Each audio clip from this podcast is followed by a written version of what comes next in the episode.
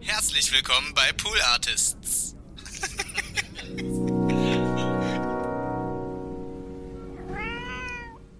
Ja, es ist auf jeden Fall wie eine kleine Droge, die man dann nimmt irgendwie. Also so an, an die Gefühle und die Energie, die man dann auf einmal bekommt, ist, ist, ist unfassbar. Ich hatte meinen ersten großen Gig bei Isle of Techno in Belgien. Das war ein Festival, das gibt es leider nicht mehr. Das war 2006. Das war eine, ist eine Riesenhalle, ich glaube 5000er Halle oder 7000er Halle. Und äh, ich war der Erste damals, der die in der Halle gespielt hat. Also ich habe die sozusagen eröffnet. Ja. Und innerhalb von Minuten sind die Leute reingerannt bis in die erste Reihe und die kannten dann schon meine Tracks, was total bizarr war, weil es fing gerade alles an mit MySpace und, und YouTube war auch ganz neu zu dem Zeitpunkt. Aber die kannten die Schallplatten und das war für mich schon Krass. ein, ein krasser Moment.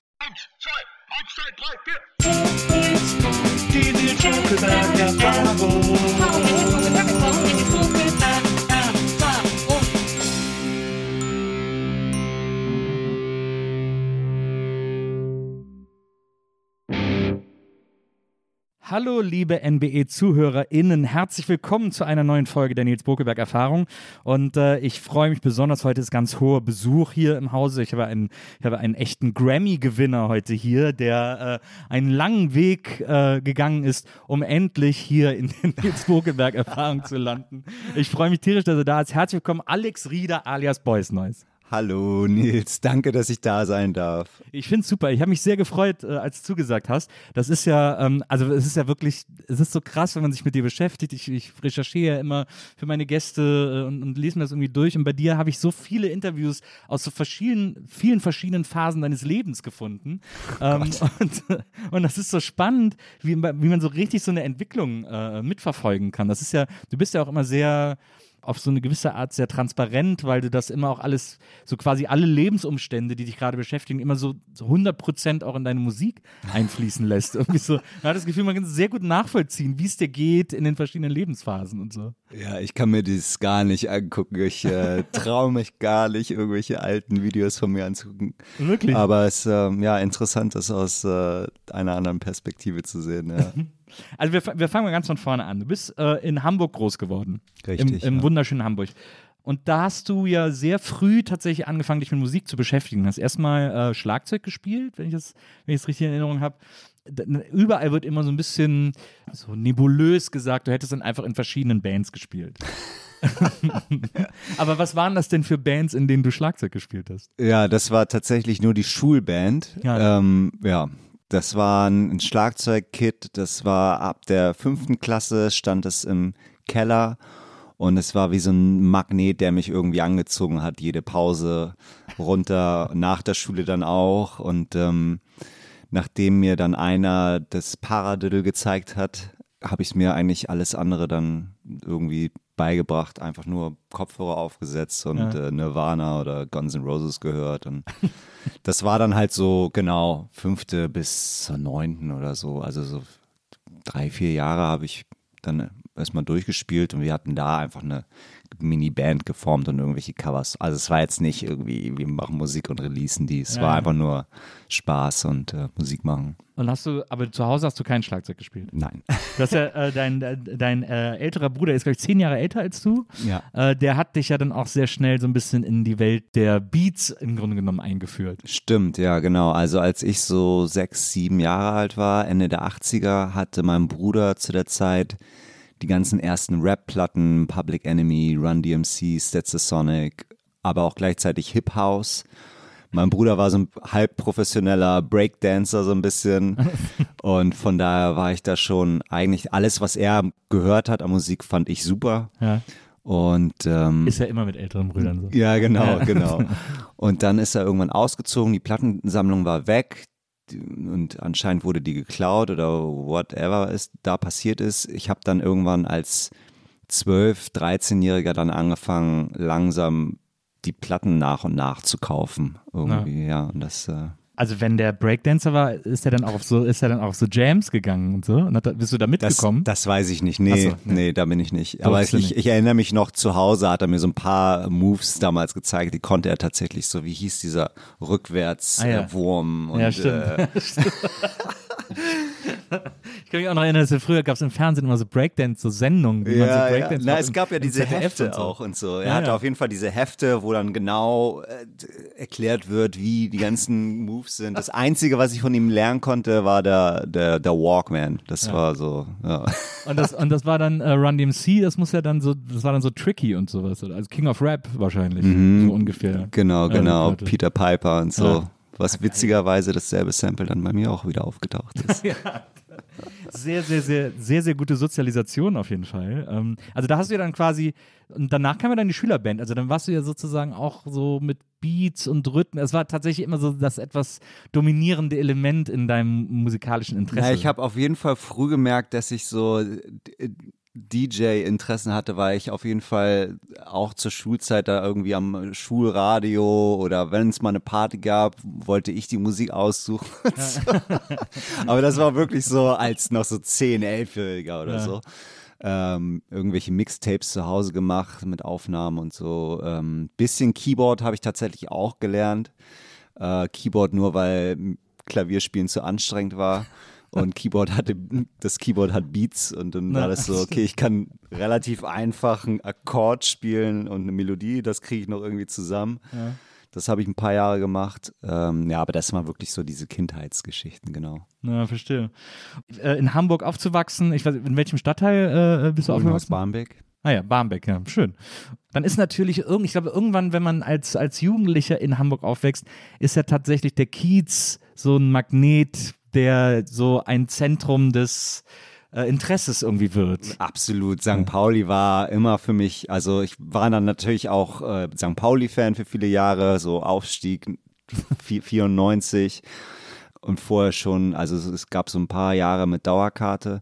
Und genau, also in St. Pauli war auf jeden Fall, also klar, das war natürlich so total verführend als, als Jugendlicher, als Kind selbst auch und Ja. so die ganzen Stores, die man da sieht mit den äh, Bildern und was da nicht alles äh, zu sehen ist. Ja, wurde dann ganz schnell mein, mein Zuhause so als 16-Jähriger, als, es, als ich dann tatsächlich angefangen habe, in den Bars und Clubs da überall zu spielen. Ja. ja, du hast dann, du hast ja gerade eben schon erzählt, dein, dein Bruder war dann weg, die Plattensammlung war weg, also auch allein schon dadurch, dass dein Bruder ausgezogen ist, die, nehmen die große, große Brüder nehmen die Platten ja immer mit, äh, gemeinerweise, äh, und, dann, und dann hat man nichts mehr von. Und dann hast du angefangen, selber so Platten zu kaufen. Also Genau, genau. Ich habe relativ früh äh, irgendwie so Jobs gehabt, um mir mein, mein Taschengeld zu verdienen und hatte dann tatsächlich einen ganz guten Griff mit einer meiner Leidenschaften, nämlich Trading Cards, Basketball und Magic-Karten. wirklich. Und ich habe äh, leidenschaftlich auch Magic äh, The Gathering gespielt. Ja. Und irgendwann habe ich beschlossen, ich verkaufe alles. Und ich habe da echt ganz gutes Geld so verdient. Als 12-, 13-Jähriger bestimmt schon so 2.000, 3.000 Mark oder Mit, so. den, mit den Sammelkarten. mit den Boah, Sammelkarten. Und davon habe ich mir dann meine ersten Platten und Plattenspiele gekauft. Da habe ich mir halt diese Reloops leisten können. Ja. Und dann bin ich immer regelmäßiger in Plattenläden. Damals Underground Solution in Hamburg, Container Records gab es zu der Zeit noch. Und da war ich dann fast eigentlich täglich und habe dann vieles, was ich kannte von meinem Bruder, so na nachgekauft. Also viele Early House Records, so Jungle Brothers oder irgendwie, weiß ich nicht, Steve Silk Harley oder Farley Jack Master Funk, Funk diese ganzen DJ International Records aus Chicago. Ja. Und zur selben Zeit kam dann aber auch diese Disco-House-Welle, die ich super fand. Disco war auch was, was ich von zu Hause geliebt habe. Mein Bruder hat auch viel Disco gehört, meine Mutter hatte ein paar Disco-Platten. Und dann gab es Disco House. Daft Punk war das erste elektronische Album, was ich mir damals gekauft habe. Homework, Ja. 96, weiß ich noch ganz genau. Irgendwie bin ich, bin ich der, der Szene und dieser Community verfallen und ähm, war dann eigentlich täglich nur noch äh, am Plattendigging und Das ist ja auch, ich meine, das ist ja auch geil. Äh, Hamburg war ja auch immer so eine Stadt, in der Disco auch immer so ein gutes Zuhause hatte. Also auch so Soul, gerade viel Black Music, also auch durch den Mojo Club und so weiter und so fort. Äh, aber irgendwie war äh, überall, also selbst Punkbands haben so Northern Soul äh, äh, Songs gemacht und, äh, und überall war immer so, so Soul und Disco sehr präsent, finde ich, in Hamburg. Anders als in anderen Städten. Köln, ich komme ja aus Köln, das war immer sehr technolastig, sehr, sehr, sehr beatlastig, irgendwie sehr elektronisch alles so. Aber so Disco habe ich, hatte ich das Gefühl, war in Hamburg immer riesig so. Ja, ja, also jetzt, wo du es sagst, ähm, hast recht, auf jeden Fall. In den, es gab auf jeden Fall in jedem Club immer einen, wenn es noch einen zweiten Raum gab, war es immer ein Disco, Ja. ein Disco-Floor irgendwie. Ja. Stimmt. Zu der Zeit war, es, war ich tatsächlich noch gesplittet in Hip-Hop-Platten und House-Platten. Mhm. Das war so, als es wirklich anfing, ich glaube so 95, 96, 96 dann schon mehr, dann kamen so diese die zweiten Wu-Tang-Platten, The Far Side, äh, auch deutschen, es gab zu der Zeit auch ein paar deutsche Hip-Hop-Platten, die ich cool fand, aber es hat sich immer weiter mehr ins Elektronische reinbewegt. Weißt du noch, wie du das erste Mal mit 13, 14 oder so im Plattenladen gegangen bist, um dir, also da ist man ja dann auch so ein bisschen so ehrfürchtig und so, Voll. und so hm, ja, ich guck mal und so. Äh, weißt du noch, wie das war? Absolut, ich habe diese ganzen Gefühle noch, also genau. Ja, es war halt so, äh, keine Ahnung, dadurch, ich weiß jetzt nicht, ob das mit dem Alter was zu tun hatte, aber ehrfürchtig ist ein, ist ein guter, gutes Wort, um es zu beschreiben, weil es genauso, man merkt so, da, da, da, da, das, das ist so, so eine eigene Kapsel an, was so abgeht. Und Ja. das, das, das, das ist, das existiert nur in diesem Raum irgendwie. Und, Ja. und man hat so gemerkt, man geht in diese Welt rein und okay, was, was geht hier ab? Und genau, was sind das alles für, was sind, was ist das für Musik? Weil die Musik war ja wirklich nur für DJs gedacht. Es, Nichts von der Musik lief im Radio oder es sind Charts, es sind House und Techno, Underground-Platten. Und ja, das hatte auf jeden Fall, es hatte einen ganz äh, speziellen Reiz und ähm, es hat mich, das hat mich total angezogen. Bis zum Zeitpunkt, bis dann der, der, der Plattenladenbesitzer meinte, ey, du bist ja eh jeden Tag hier, dann kannst du hier auch arbeiten. So. und so. Da bist du nicht mehr hingegangen. Ja, dann habe ich da, genau, und dann habe ich angefangen, dort zu arbeiten auch. Ja. Und ähm, ja, war, es hat mich auf jeden Fall, und es war auch so ein Gefühl, was, was auch wirklich ein besonderes Gefühl war, war, dass ich Musik entdecke, bei der ich denke, die nur ich kenne. Und das war für mich das Größte. Zu, als ich zur Schule gegangen bin, Hip-Hop-Platten zu haben, die keiner kennt. Hausplatten zu hören, die eh keiner gut fand, weil keiner hat Hausmusik gehört. Ja. Und dann halt diese Mixtapes zu machen, die dann zu verteilen in meiner Schule. Ich war der einzige DJ in meiner Schule zu der Zeit. Also jetzt ist es wahrscheinlich umgedreht, jetzt sind alle irgendwie DJs. Aber zu der Zeit war es so krass. Keiner kennt diese Musik, das ist mein eigenes und das war ein wundervolles Gefühl. Also ich kann mich auch noch erinnern, ich habe auch mal eine Zeit lang so äh, mit 18, das muss, das war auch so 94, 95, habe ich mal äh, gedacht, dass ich auch so, also weil ich habe auch schon immer so ein bisschen aufgelegt und wollte dann mal gucken, ob ich so äh, elektronisch auflege. Und ich war damals ein wahnsinniger Breakbeat-Fan. Ich fand alles, was Breakbeat war, irgendwie geil. Ähm, ich bin so sehr infiziert worden so von so Digital Hardcore und so, ne? also äh, Atari Teenage Riot, so diese Berliner äh, Posse. Aber ich mochte auch, das ist dann manchmal fast in so Happy Hardcore Sachen auch zum Teil gegangen. Das ist auch sehr nah am Breakbeat und so. Ich fand das einfach, für mich war das auch so eine logische Weiterentwicklung von Punk irgendwie so, ne? Ja, so ja, dieser absolut, Sound irgendwie. ja. Und ich habe damals in so einer Bar in Köln aufgelegt, äh, wo der Typ, der mich da angestellt hat, so eben als DJ geholt hat, weil ich äh, Grunge und so ein bisschen Rock und so Indie und sowas auflege und so. Und da habe ich dann in meine Sets immer wieder so, ja, eben so DHR-Sachen äh, eingebaut oder sowas, bis der mich dann rausgeschmissen hat. Ne? Ey, der Sound ist doch totale Scheiße, das will hier keiner hören, die Leute wollen Bier trinken und so. Und ich habe aber gedacht, was, das ist total logisch, das gehört doch dazu und so. Also für mich hat das so, Ja. war das so ein Sound irgendwie alles so. Ich, ich fand auch die, die, also es waren dann auch so mehrere Ereignisse. Es gab dann natürlich auch noch die Love Parade, zu der ich als, als junger Teenager gegangen bin, extra gefahren bin mit dem Bus. Zu der Zeit hatte ich einen Freund in, in, in Hamburg, der nach Berlin gezogen ist, als wir so elf, zwölf waren. Und ich habe ihn dann immer am Wochenende besucht, bin Ja. mit dem Bus nach Berlin. Und dann kam die erste Love Parade, die ich dann mitgemacht habe. Ich glaube 95 oder 96. Und das war auch so eine lebensverändernde verändernde Ereignis. Aber dann, ich meine, wie alt warst du? 14, 15 oder Nee, so? vorher noch. Ich meine, 96 kann man ja rechnen. Ich bin von 82, dann war ich 13. Das war immer im Sommer. Und ich dann, habe im und deine August Eltern haben gesagt, ja, Geburtstag. geh mal, geh mal auf die Love Parade. Ich habe es natürlich wahrscheinlich. Nicht gesagt. Nee, Ja. ich habe einfach meinen Kollegen äh, Basti, Shoutouts zu Basti, äh, besucht und ähm, seine Mutter hat mich dann oft äh, montags wieder zurückgefahren, weil sie noch in Hamburg gearbeitet hat. Ja. Aber ich bin mit dem Bus immer mit dem, wie hieß der, Air, Air Berliner Bus nach, nach Berlin gefahren Ja. und fand dann natürlich Berlin auch super. Ja, klar. Und die Love Parade war natürlich so, wow. Und äh, ja, geraved und das dann vier Jahre in Folge. Aber viele musikalische Eindrücke zu der Zeit. Alles, ich erinnere mich jetzt gerade auch ähm, daran, in Hamburg gab es immer einen offenen Kanal, ich glaube 96 war das. Mhm. Äh, also sek der, die Frequenz. Ja. Und da weiß ich auch noch so diese Gefühle, dieses dann am bestimmten Abend, Dienstagabend, dann war dann so eine Club, dann lief da Clubmusik und ich kannte nichts, was da lief, fand es aber derbe und immer aufgenommen auf Tape und so. Und, Ja, und dann halt die Musik zu finden auf Platten war für mich dann auch so geil. Die, Ja. die Platte muss ich jetzt endlich haben. Und ähm, ja, das, das, das hat mich total äh, elektrifiziert und ich habe mich da richtig wohl gefühlt. Also dadurch kann ich das so ein bisschen äh, zumindest nachempfinden, wie besonders das damals in den 90ern war, eben in diese, in diese Techno-House-Plattenläden zu gehen, weil man muss sich das vor, man kann sich das nicht so vorstellen, wie man sich, wenn man heute in einen Plattenladen geht, äh, sondern da sind einfach Kisten voller, die hatten ja auch nie Cover, die Platten. Das waren ja einfach, das waren, das waren ja einfach, die waren ja nur in den Schutzhüllen sozusagen. Man musste so stimmt. vom Label so ein bisschen erahnen, was so drauf ist, beziehungsweise in den richtigen Fächern gucken.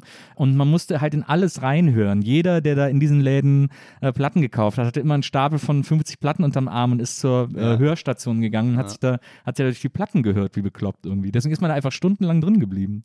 Genau. Damit man irgendwie die coolen Indie, äh, die Sachen gefunden hat, die keiner kannte. So. Absolut, absolut. Für mich war das auf jeden Fall, das, das ist auch witzig, dass man sich 100 Platten anhört und am Ende auch nur zwei kauft. Ja, absolut, ja, genau. Ich meine, und dann, und dann vor allem, genau, und dann äh, musste man auf jeden Fall auch schon, glaube ich, mit großer Leidenschaft dabei sein, so viel Geld auch auszugeben, weil die Platten waren auf jeden Fall ziemlich teuer, Plattenspieler mega teuer. Ja. Das ist einfach echt eine ganz andere Welt, die da, die damals da so, ja, ist, sehr, Gott. sehr Leidenschaft äh, geprägt. Du hast ja dann, äh, du hast ja schon erzählt, du hast dann in einem Plattenladen angefangen und da habe ich dann mal gelesen, hast du erzählt, dass der äh, Chef vom Plattenladen gesagt hat, pass auf, du kriegst hier irgendwie von mir Technics, die musst du aber abarbeiten. Also so die, den DJ-Plattenspieler Nummer Genau. eins, ein 12-10er irgendwie. Genau, also ich hatte zu der Zeit die Reloops, die total übel sind zum Mixen, weil die fasst man an an der Seite und die, die drehen sich direkt oder die halten an und man musste da wirklich mit so Seidenfingern irgendwie rangehen, wenn man das Tempo ausgleichen will Ja. oder zwei Platten gleichzeitig, man will die zusammen mischen. Ziemlich schwer zu mischen auf jeden Fall. Aber es ist ja gut, dass du quasi mit den schwersten äh, gelernt hast, erstmal zu mischen. Die hatte ich auf jeden Fall äh, für zwei, drei Jahre und, äh, und dann war es so genau im, das war das erste Mal im, im, im, im Plattenladen, als ich dann da gearbeitet habe, durfte ich hinter die Theke auch Ja. und habe das erste Mal dieses, diese Techniks angefasst und gescratcht und das war dann so, wow, was ist das denn für ein cooles Gefühl? Das war wie so der Rolls-Royce der Plattenspieler oder der Mercedes der Plattenspieler und genau. Dann war ich natürlich so, oh Gott, wie soll ich mir die jemals kaufen? So, aber ich brauche die unbedingt. Und dann, äh, genau, meinte mein äh, Chef Olli Grabowski, äh, hey Olli, ja, hier, ich, ich äh, besorge dir zwei ähm, und dann arbeitest du die ab. Und ja, ich habe die, bis ich gekündigt habe oder bis ich äh, den Laden verlassen habe, da war ich, glaube ich, so um die, es war dann so 2001 rum. 2000, nee, Quatsch, bisschen später noch. 2002, 2003. Bis dahin hatte ich die noch nicht abge. abge ich habe halt damals 5 Mark oder 5 Euro verdient, aber ich habe das Geld auch gleichzeitig immer wieder in Platten. In Platten reinvestiert. Genau, Ja. und dann hatte ich natürlich auch einen kleinen Rabatt, dadurch, dass ich dort gearbeitet habe. Und ich hatte dann immer mega lange Listen von den Platten, ich musste das immer aufschreiben und dann wurden die immer abgerechnet und äh, ja, ich hatte, ich hatte immer noch äh, ja, was gut bei dem. Es ist ja wahrscheinlich, hat er auch so ein bisschen gesehen, also er wollte dich einfach so ein bisschen supporten irgendwie. äh, Absolut, der er hat mir total geholfen. Er, ich meine, über ihn kam dann auch, ähm, ich weiß nicht, ob das wirklich über, aber ich glaube schon, mein erster Warm-up-Gig. Ich meine, ich habe total naiverweise sogar versucht, Mixtapes im Plattenladen zu verkaufen und keiner hat die gekauft. Keine Ahnung, warum man auch Mixtapes von jemandem, der im Plattenladen. Aber einer hat damals ein Mixtape von mir gekauft und das war ein Berliner DJ Divinity.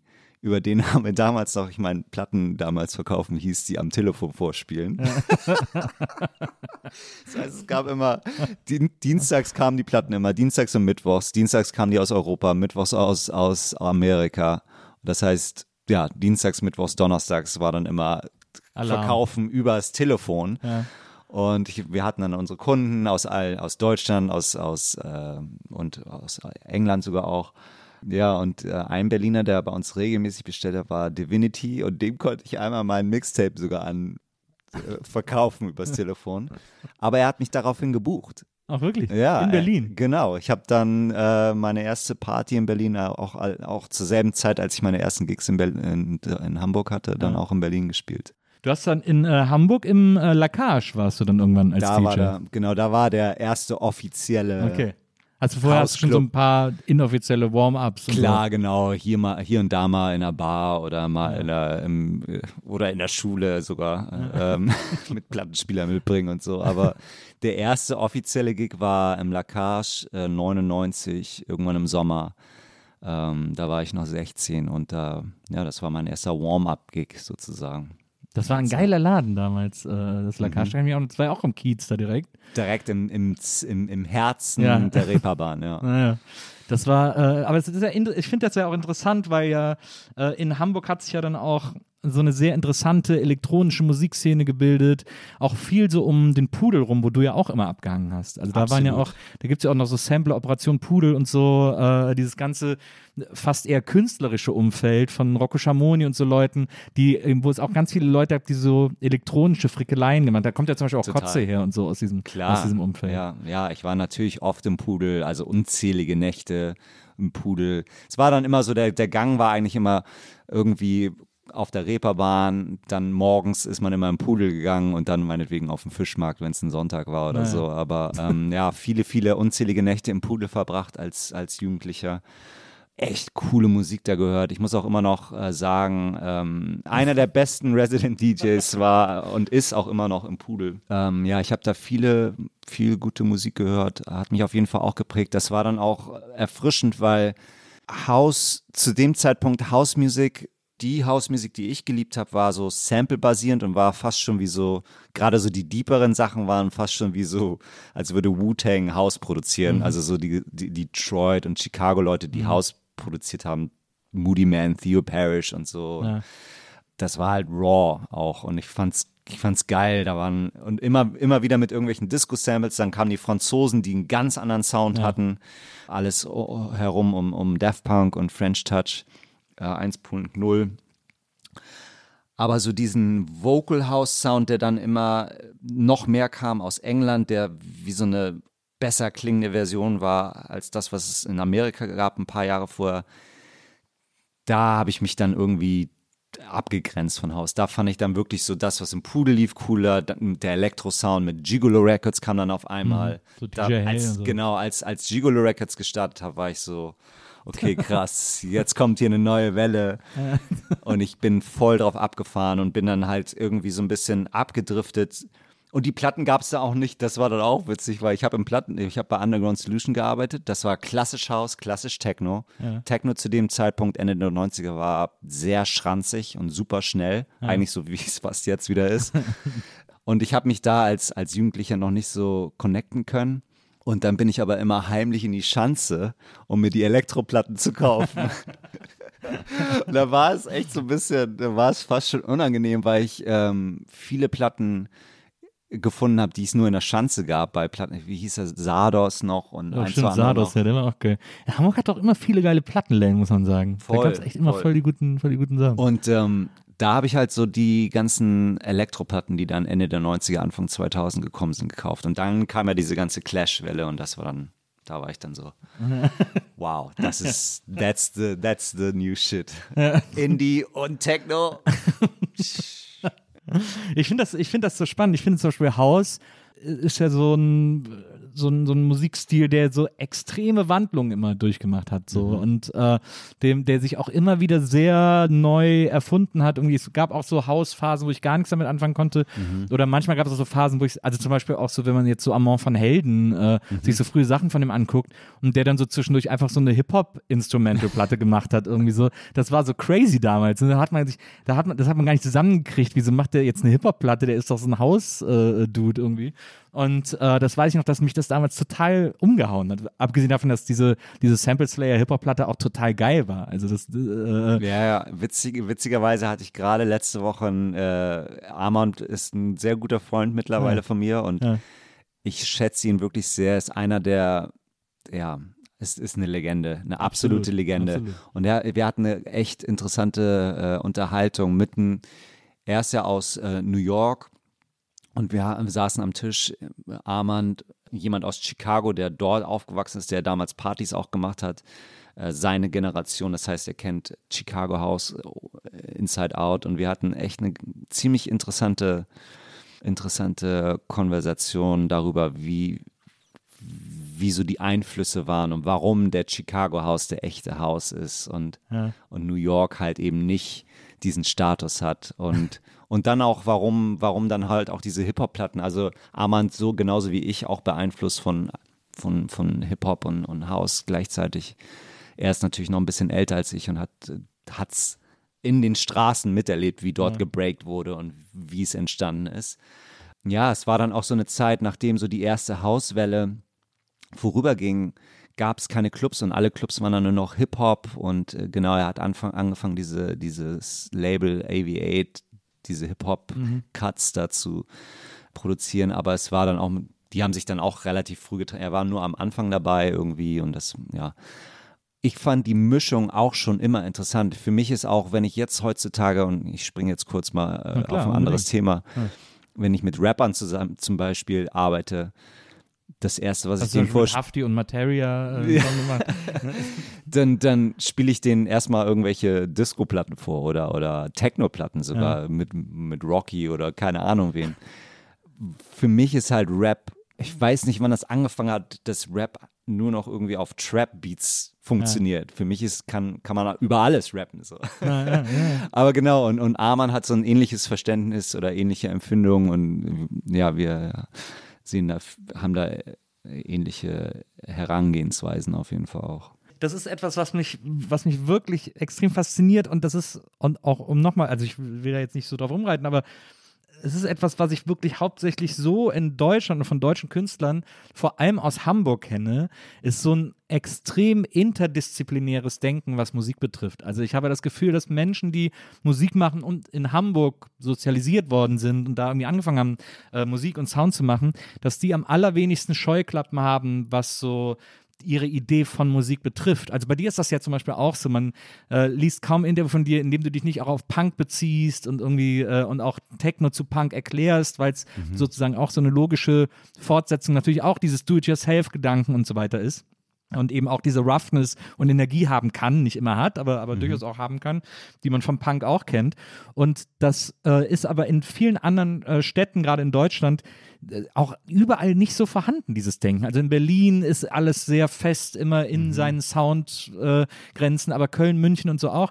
Aber die Hamburger, die, da gibt es äh, Rapper, meinetwegen auch fettes Brot, die ohne Ende Pop-Songs machen und da, also da gibt es keine Angst äh, so vor so Genregrenzen. Das finde ich ganz faszinierend. Ja, witzig, dass du das ansprichst. Für mich war das auf jeden Fall nie eine Frage, warum Genres irgendwie getrennt voneinander, keine Ahnung. Für mich war es auch, als ich angefangen habe aufzulegen, habe ich immer irgendwie, fand ich es eher reizvoller, das zu mischen, selbst mit irgendwelchen Rap-A Cappellern, Missy-A Cappella auf einer Hausplatte drauf. Ja. Dann hatte ich natürlich gleichzeitig auch oder zu, zur ähnlichen Zeit äh, so DJs wie Too Many DJs äh, gehört und habe dann gesehen, okay, es ist möglich. Aber ja, ich weiß auch nicht, vielleicht ja. Vielleicht hat das was mit der, mit der Stadt und der Kultur dort zu tun, dass man sich nicht so zu ernst ne nimmt irgendwie. Aber es gibt ja auch echt so also es gibt ja auch richtig gute Schreiber, die ja so auf einem ganz anderen Next Level, so ich bin da nie so richtig äh, nah dran gewesen, aber ich kenne auch das Hamburg, was so, so, so, so das, wie soll ich sagen, so ein bisschen so das intellektuellere deutsche Sp Sprachmusik oder so. Ja, ja. Ähm, kennt So man die ja so ein Hamburger. Schule und so. Hamburger Schule, Blumfeld und so weiter. Genau, genau. Ich weiß nicht, ich bin, ich bin generell, meine, meine, meine Persönlichkeit ist, ist oft so, wenn ich, wenn irgendwie jemand mir sagt, so und so muss es sein oder, oder wir machen alle das, dann weiß ich nicht, dann bin ich irgendwie Dann immer. du keinen Bock, dann dann bin ich, gleich. ja, das, Ah, da ja. ist kein Interesse irgendwie. Ich weiß nicht, ob das was. Das war aber auch so beim Auflegen auch immer so oder selbst damals im Plattenladen, wenn eine Platte released, es gab dann immer die Promos und die White Labels, die habe ich dann gespielt und sobald das Release für alle da war, habe ich die Platte nicht mehr gespielt. Es ist dann vielleicht ein bisschen zu extrem und war auch nicht immer so der Fall.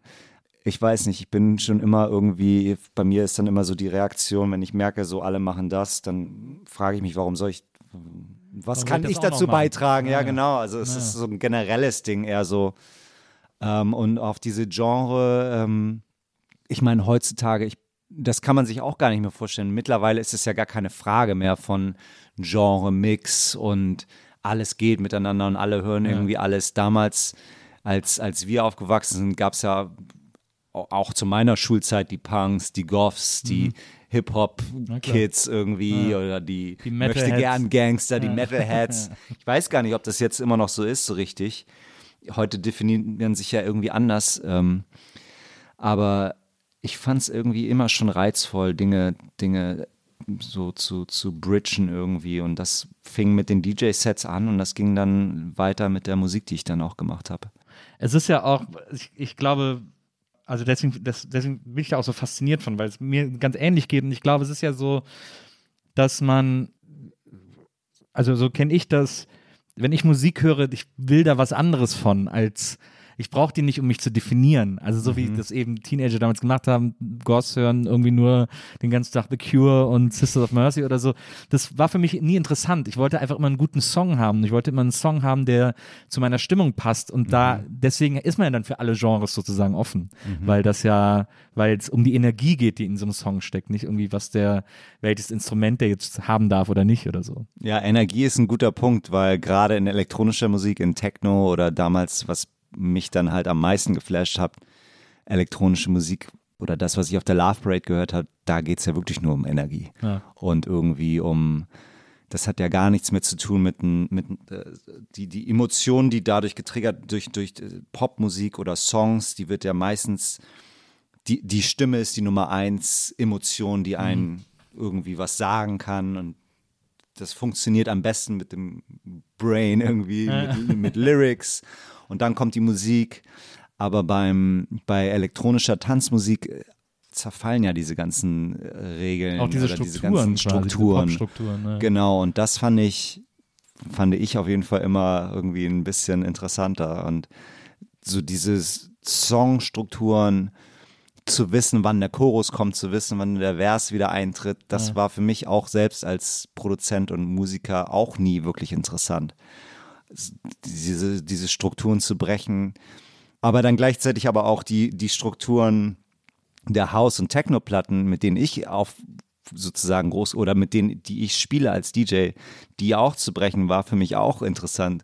Zum Beispiel, wenn man sich die ersten Boys Noise Platten anhört, die waren jetzt auch nicht unbedingt nur loopig oder so. Oder beim ersten Album gibt es dann auf einmal krasse Cuts und auf einmal geht es in die irgendwie, ja, weiß ich nicht, ist es, ist es immer irgendwie ein Reiz daran, irgendwie das, das irgendwie anders zu machen als, als das, was ich gut finde schon irgendwie oder was halt existiert. Bist du denn, als du dann äh, nach äh, Berlin zu deinem Kumpel und zur Love Parade gegangen bist, bist du dann auch, äh, bist du überhaupt in die Clubs gekommen? Nee, du warst dann quasi nur auf der Straße, weil du in die, für die Clubs noch zu klein warst. Wir sind tatsächlich in einen äh, Rave, in so einen Groß-Rave Afterparty reingekommen.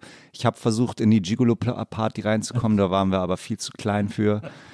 Nee, das war, das war einfach nur durch den Tiergarten ähm, und krass Ja. Raven. Ja, ja, crazy. Also ich- ich war auch, ich war einmal auf, ich war sogar auf dem Wagen, äh, äh, einmal. Wow. Das war die erste, die eine Million hatte. Ich weiß, Das muss so 96, 96 war oder dann so, 97 genau. sein, genau, ja. Das war echt eine geile Zeit. Es war auch immer mitten im Sommer. Es war Ja. also mega gutes Wetter, heiß. Und ich meine, dieses Gefühl und dann nachts, alter Schwede, alle, alle herum um den Stern und äh, Westbam und Hell aufgelegt. crazy. das waren so meine Heroes. Äh, Westbam war eh so ein Hero zu der Zeit und alles, was die da damals und ich fand auch die Musik cool, irgendwie Mayday und so. ähm, ähm, ja, genau, deswegen so, einen- so einen leichten Raver hatte ich schon immer irgendwie dann drin, obwohl ich dann äh, Deep House aufgelegt habe in den ersten Jahren. Ja. Ja. Ich weiß noch, als ich, als ich damals auf der, auf der Love Parade war, bin ich mit meinem Bruder hierher und dann äh, waren wir einen Abend vorher schon da, also Freitagabend. Und dann äh, hat einer gesagt, ja, komm mal hier auf die Party, ähm, da spielen äh, Prodigy. Wow. Und das war, als gerade, äh, ich glaube, das Album mit äh, No Good Start the Dance rauskam. Music for the People war das, glaube ich, ne? Ähm, oder For the Masses hieß, weiß ich nicht Ja. mehr. Und dann äh, sind wir da auf die Party und dann waren da zehn Leute. In einer riesen Halle. Weil, Krass. noch kein, weil der, die hatten noch keinen Hit sozusagen. Ja. Also nur Outer Space, aber es Ja, war irgendwie ja. schon zu lange her. Und, äh, und keiner wusste das oder hat oder das war für keinen interessant. Und dann waren wir da mit zehn Leuten beim, beim Prodigy-Konzert. Und dann ist äh, Keith Flynn trotzdem durchgedreht, als wären tausend Leute da. Das war jetzt einfach, der hat einfach die Cool. ganze Bühne zerlegt. Das Perfekt, perfekt. Ja. Ja, Das war echt geil. Ja, wenn ich das sehe äh, an Künstlern, dann, dann weiß man, this is the real shit. Ich hatte auch einen ähnlichen Moment mit, äh, gar nicht so lange her, da habe ich genau dasselbe gedacht. Oder war es ein ähnlicher Moment mit äh, Rico Nasty? Ja. Das war auch zu der Zeit, als ich sie entdeckt hatte und als wir uns auch getroffen haben, da hat sie ein Konzert gegeben und da waren auch nur so 10, 20 Leute und es war ein viel zu großer Raum dafür. Sie ist so abgegangen, sie ist runtergegangen sogar in die, in, zu den Leuten und ähm, das war so, die ist echt cool und ja, das war dann auch zur Zeit, als wir Girl Crush aufgenommen haben. Das ist einfach geil, wenn Performer, und ich meine, das äh, du kennst das auch und ich kenne das auch, wenn man, wenn man einfach performen will, dann ist auch scheißegal, wie viele Leute da sind. Ey, dann ich- wird einfach abgeliefert. Ich sag wirklich ehrlich, also mir ist es, wenn ich stell mir irgendwo Decks hin, ich spiele, ob da 50 Leute sind oder 500 oder 5000.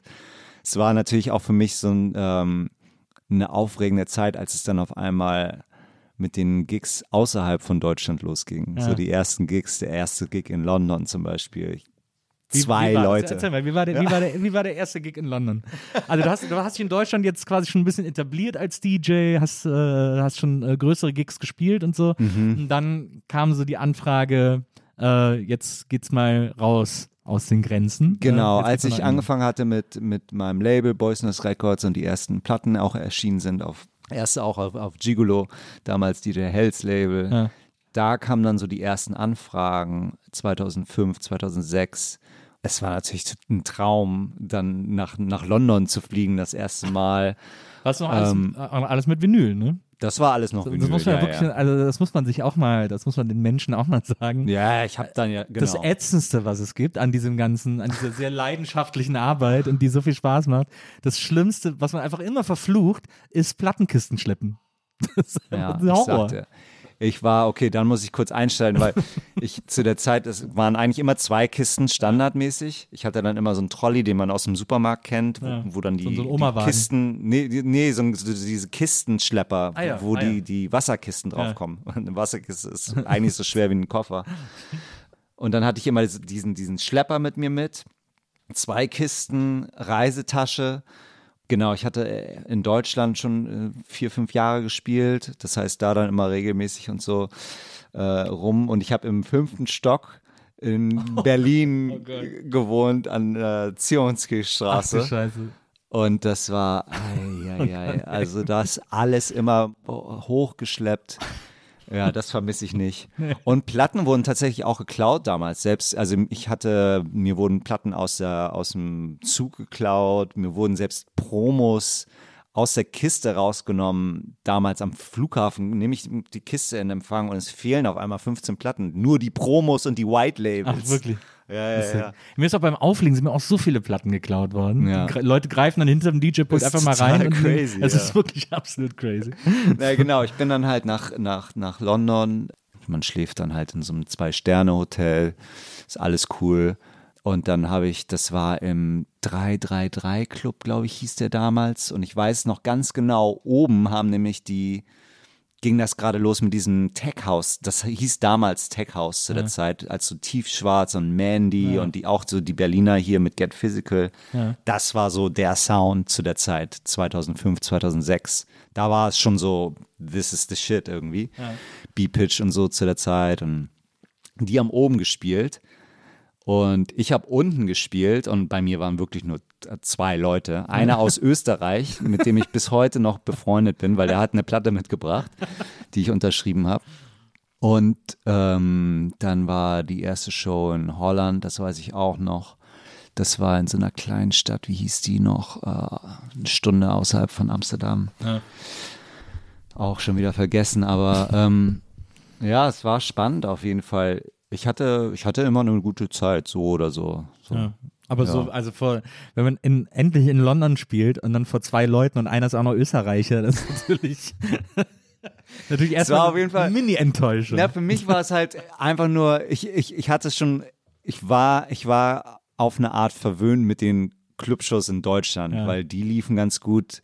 Dadurch, dass ich so früh angefangen habe, ich war ja auch unter dem Namen Kid Alex zu der Zeit noch in Deutschland unterwegs als DJ.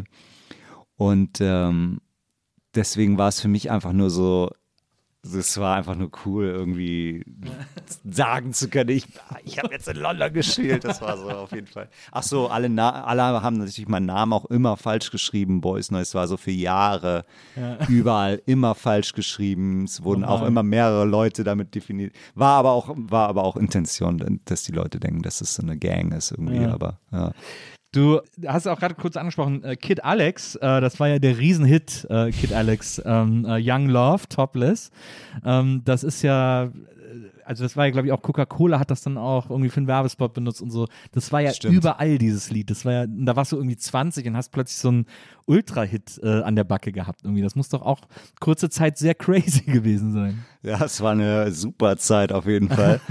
ja, es war auch bisschen kontrovers auf eine Art, weil, weil das gar nicht geplant war. Ich hatte vorher zwei Hausplatten rausgebracht. Das war einfach nur Disco House, Kid Ja. Alex. Äh, 2000 und 2001 auf dem Hamburger Label auch. Und dann ähm, ist der Track entstanden und das war genau der, der, die, das, das White Label kam auch 2001 heraus. Und dann ist da irgendwie, weiß ich nicht, haben wir wohl den Puls der Zeit da irgendwie getroffen mit, mit Indie und Breakbeat. Also es war, mein, mein Kollege hat die Gitarre gespielt, ich hatte den Beat gebaut und ich war dann einfach im Studio und habe gedacht, okay, ich, oder ich hatte einfach die Idee von diesen Lyrics im Kopf, lass mich die mal schnell einsingen. Ja. Und es war einfach nur so Joint geraucht und okay, ich ver- versuch's mal. Ja, und dann zwei Jahre später hat es dann Major gesigned und äh, hat das versucht aufzuziehen. Ich glaube, in den Charts, die höchste Position in den Charts war 64, das weiß ich noch ganz genau. Aber es war ein riesen Clubhit auf jeden Fall und es hat natürlich meinen DJ-Gigs sehr gut getan und äh, ja, war, war eine coole Zeit auf jeden Fall. Ich habe dann aber schnell gemerkt, dadurch, dass wir was ich noch nicht kannte, war die Musikindustrie. Ich kannte nur die Welt, die ich kannte, nämlich die Vinyl. Ich Die press, DJ. Genau, ich presse die Musik auf Vinyl, die gibt's nur für DJs und die DJs playen die Musik, äh, spielen die Musik und, und das ist so dieser Mikrokosmos. Ja. Ähm, was ich halt zu der Zeit noch nicht kannte, war, wie die Musikindustrie eigentlich ist. und dann, als ich, als ich gemerkt habe, wie sie eigentlich ist, habe ich schnell zu einem Nein gesagt halt, weil ich ja, das ging dann irgendwie nicht mit dem zusammen, was ich mir vorgestellt habe. Und ich bin sehr schnell wieder zum Glück rausgekommen aus dieser Label, Major-Label-Struktur. Aber das finde ich so faszinierend, weil das ja auch, also das ist ja etwas, was sich auch wirklich wie ein roter Faden äh, durch deine Karriere zieht, dass du sehr konsequent immer nur gemacht hast, worauf du Bock hast. Also dass du immer so, weil jeder andere hat gesagt, ja komm, da machen wir noch einen, noch einen Nachfolger, äh, äh, noch eine Nachfolgesingle irgendwie, da können, machen wir noch ein ähnliches Lied, irgendwie, da, da können wir jetzt noch ein bisschen ausmelken. Äh, aber du hast dann so sehr äh, klar gesagt, irgendwie so, nee, lass mal, habe ich keinen Bock drauf. Naja, es war dann aber auch, es wurde dann auch eher so, ich weiß nicht, ich, ja, wahrscheinlich hat das auch was so mit dieser blau, blauäugig Naivität zu tun, wie ich an die Musik generell angehe. Aber bei mir funktioniert es einfach nicht, wenn mir jemand sagt, was ich wie irgendwas sein muss. Es Ja. ist, ich, ich kann, ich kann, ich habe da immer so einen bestimmten Threshold oder ich kann so ein bisschen immer entgegenkommen, aber so komplett zu sagen, mach doch das, willst du nicht mal mit einem Songwriter und warum singst du nicht noch mehr? Dann war ich so, was? Songwriter? Ich soll jetzt mit jemandem, wie jetzt, jemand schreibt mir die Lieder, die ich dann singen soll? So, äh, geht's eigentlich noch? So, das ist auf jeden Fall nicht das, was ich machen will. So. Ich mache gerne Musik, ja, ich lege gerne auf, aber so den Shit, so, nee. Und dann, und dann, und dann war es halt so, okay, aber wenn du das nicht machst, dann können wir deine Musik nicht veröffentlichen. Dann war ich so, okay, ja, dann, dann, nicht. eben nicht. So, und dann ist halt auch Kid Alex als Projekt gestorben, relativ schnell. So, und es war mir aber auch recht, weil ich hatte zur selben Zeit schon, es war halt auch so ein bisschen komplizierter alles, weil ich die Musik, die, die, die ich zu der Zeit released habe, natürlich mit jemand anders zusammen auch gemacht habe. Ja. Ähm, und ich war so ein bisschen abhängig davon, aber als ich das erste, ich glaube, ich war einer der ersten überhaupt, die, die nur mit dem Laptop produziert haben. Und so sind die ersten Boys Noise Tracks entstanden. Ja. Ich, nachdem das möglich war, Logic auf dem Laptop benutzen, zu benutzen und dort einen Sampler zu haben und irgendwie mit einem Interface eine Drum Machine oder ein Synth anzuschließen, habe ich es gemacht. Ich weiß noch, ich bin durch Deutschland mit, Gig, mit, mit dem ganzen Kram, mit der Bahn, in der Bahn, habe das alles aufgestellt, habe noch in der Bahn Tracks Wo produziert es immer der nur so Zeit. an einem Platz eine Steckdose gab. Ja, wo genau. äh. Und sobald ich gemerkt habe, okay, ich kann den Shit auch alleine machen, war ich so, okay, I don't know, dann mache ich es halt jetzt alleine. Und ich hatte dann ganz viele Tracks schon äh, produziert, so die ersten Boys Noise Tracks. Ja. Und dann lief das alles so in, in diese andere Richtung mit, mit, äh, mit dem Kid Alex Projekt. Und mein äh, Musikpartner zu der Zeit wollte auch eher Pop produzieren und noch mehr Indie-Sachen. Und ich habe da auf jeden Fall auch, mir macht das auch Spaß, die Musik zu machen und alles, aber es war, ich habe, mein, mein Kopf war woanders. und, ich, Ja. und ich saß schon auf diesen anderen Tracks und ich war so, okay, lass mich die mal machen, ich schicke die zu ein, zwei Labels, dann habe ich die an, äh, genau, an, an Hell. Hell, Hell geschickt. Ja.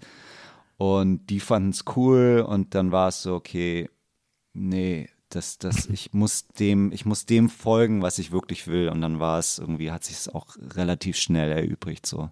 Woher kam eigentlich der, äh, der Mut? Also ich glaube, woher die Idee kam, ist, glaube ich, relativ klar, aber das- ich glaube, es kostet dann trotzdem immer noch ein bisschen mehr an, an Überzeugung auch von sich selbst, dann ein eigenes Label zu machen. Also, weil das ist ja etwas, wo da träumt jeder von der Musik macht, äh, aber da hängt ja so viel dran, dass man dann irgendwann, glaube ich, nach einem Viertel des Wegs denkt, oh nee, ey, das ist mir echt alles irgendwie zu, zu großer Act, äh, da habe ich keinen Bock drauf. Wo hast du das, wieso hast du, wie hast du das gemacht? Wo hast du dann auch so die Ich, Energie dafür hatte, hergehabt? ich, und so? ich wollte nichts anderes zu der Zeit. Es war so wirklich ein, ein Traum, den ich damals schon hatte im, im, im, im Plattenladen, ein eigenes Label zu haben. Ich habe oft immer gedacht, wenn es gab zum Beispiel ein Label und dann haben die irgendwas rausgebracht und ich habe oft gedacht so, ah, warum, warum haben die nicht das released oder warum haben die nicht den gesigned oder Ja. keine Ahnung. Also es gab schon immer so diesen Gedanken und es wurde dann alles klar, nachdem ich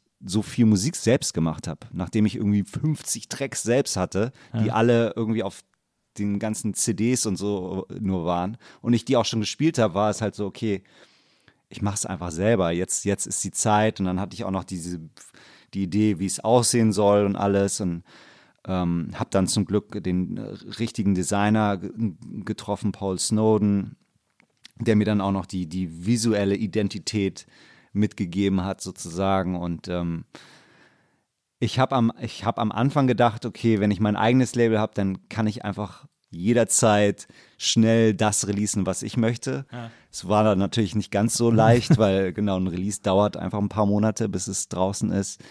Dann hatte ich auch noch das Glück, dass der mein der, der Chef von dem Plattenladen, der war dann auch noch, der ist auch Gründer einer ein, eine Distribution, Ja. Word and Sound, das ist ein Distributor aus, aus Hamburg auch, die vertreiben ähm, Vertrieb, genau, der, der vertreibt Haus- und Technoplatten. Das Konntest du heißt, dann da noch deine Plattenspieler mit abbezahlen mit ein paar ja, Releases? genau. Das heißt, ich habe dann auch direkt einen Vertriebsstil bekommen. Ja. Ich habe den natürlich, musste den zeigen, hier, das sind die ersten vier Releases, die ich Mhm. machen will. Ist ein bisschen anderer Sound so als der, den ihr habt, aber und die waren dann so cool, okay, machen wir. Und ähm, ja, und ich bin dann einfach, ich habe dann, ich weiß noch, wie ich die Pakete gepackt habe und die Promos an äh, Tiger und Errol Alkan und Felix der Housecat. Ich hatte ein paar Adressen von äh, Gigolo damals bekommen.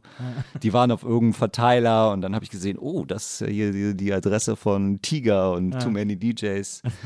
Dann habe ich viele angeschrieben und habe ein paar Adressen hier und da raus. Und ich habe einfach hunderte von Pakete selbst geparkt, zur Post gebracht, die verschickt. Ja. Dann kamen ein paar Fax, Fax zurück mit Feedback. ähm, ich habe hab mal gelesen, du hast äh, einen Fax bekommen von Laurent Garnier zu deinem ersten Album, zu Oi, Oi, Oi, der gesagt hat, ist ganz geil, aber kann man schwer mixen. Ja. ja, genau, das waren so die, die, die meisten Feedback. Also es gab viele, die es cool fanden von der Produktion, von den Tracks, aber die hatten Schwierigkeit, die zu spielen, weil ich halt, ich glaube, das kommt so ein bisschen aus der Art, wie ich auch selbst mische. Ich, das kommt vielleicht ein bisschen aus der Hip-Hop-Welt auch, dass ich gerne so Cuts mache und für mich funktionieren Mixe auch anders manchmal als für den traditionellen House-DJ. Ich liebe es genauso, auch Platten laufen zu lassen nebeneinander für eine Minute. Ja. Aber genau, ich habe viele meiner Platten, der eigentliche Grund war, ich wollte nie meine Beats freigeben. Deswegen hatte ich immer nur so ein paar Sekunden und dann ging es direkt los mit allem. Das heißt, Bass und, und Drums und alles war schon zusammen, weil ich, das war auch früher so ein Ding, mit, mit Beats-Samplen und Armand von Helden zum Beispiel oder Todd Terry, die haben einfach skrupellos die House-Beats gesampelt, ja. die irgendjemand anders schon gemacht hat. Und ja. darauf dann, das hat die natürlich auch schnell und so konnten die viel releasen. Gekostet aber auch zwischendurch mal. Manchmal auch gekostet, genau. Aber ich war so ein bisschen so, nee, die Drum-Sounds, die ich mache, die, die hat keiner, die darf keiner samplen von mir. Deswegen war es aber direkt schon so, ich habe keine 30 Sekunden oder eine Minute Intro-Beats, ja. bevor das Thema direkt losging. So Wall of Sound. Ja, genau. Und, ähm, und die Drums wiederum waren auch viel, ich hatte schon eine, eine Drum Machine, aber, aber viel war so auch von Neptunes und, und Timbaland. Ich ja. dachte, mit dem, wenn man sich das erste Boys Noise Release auf Boys Noise Records anhört, Optik, für mich ist das immer noch eine meine Interpretation von Neptunes, aber im Elektro.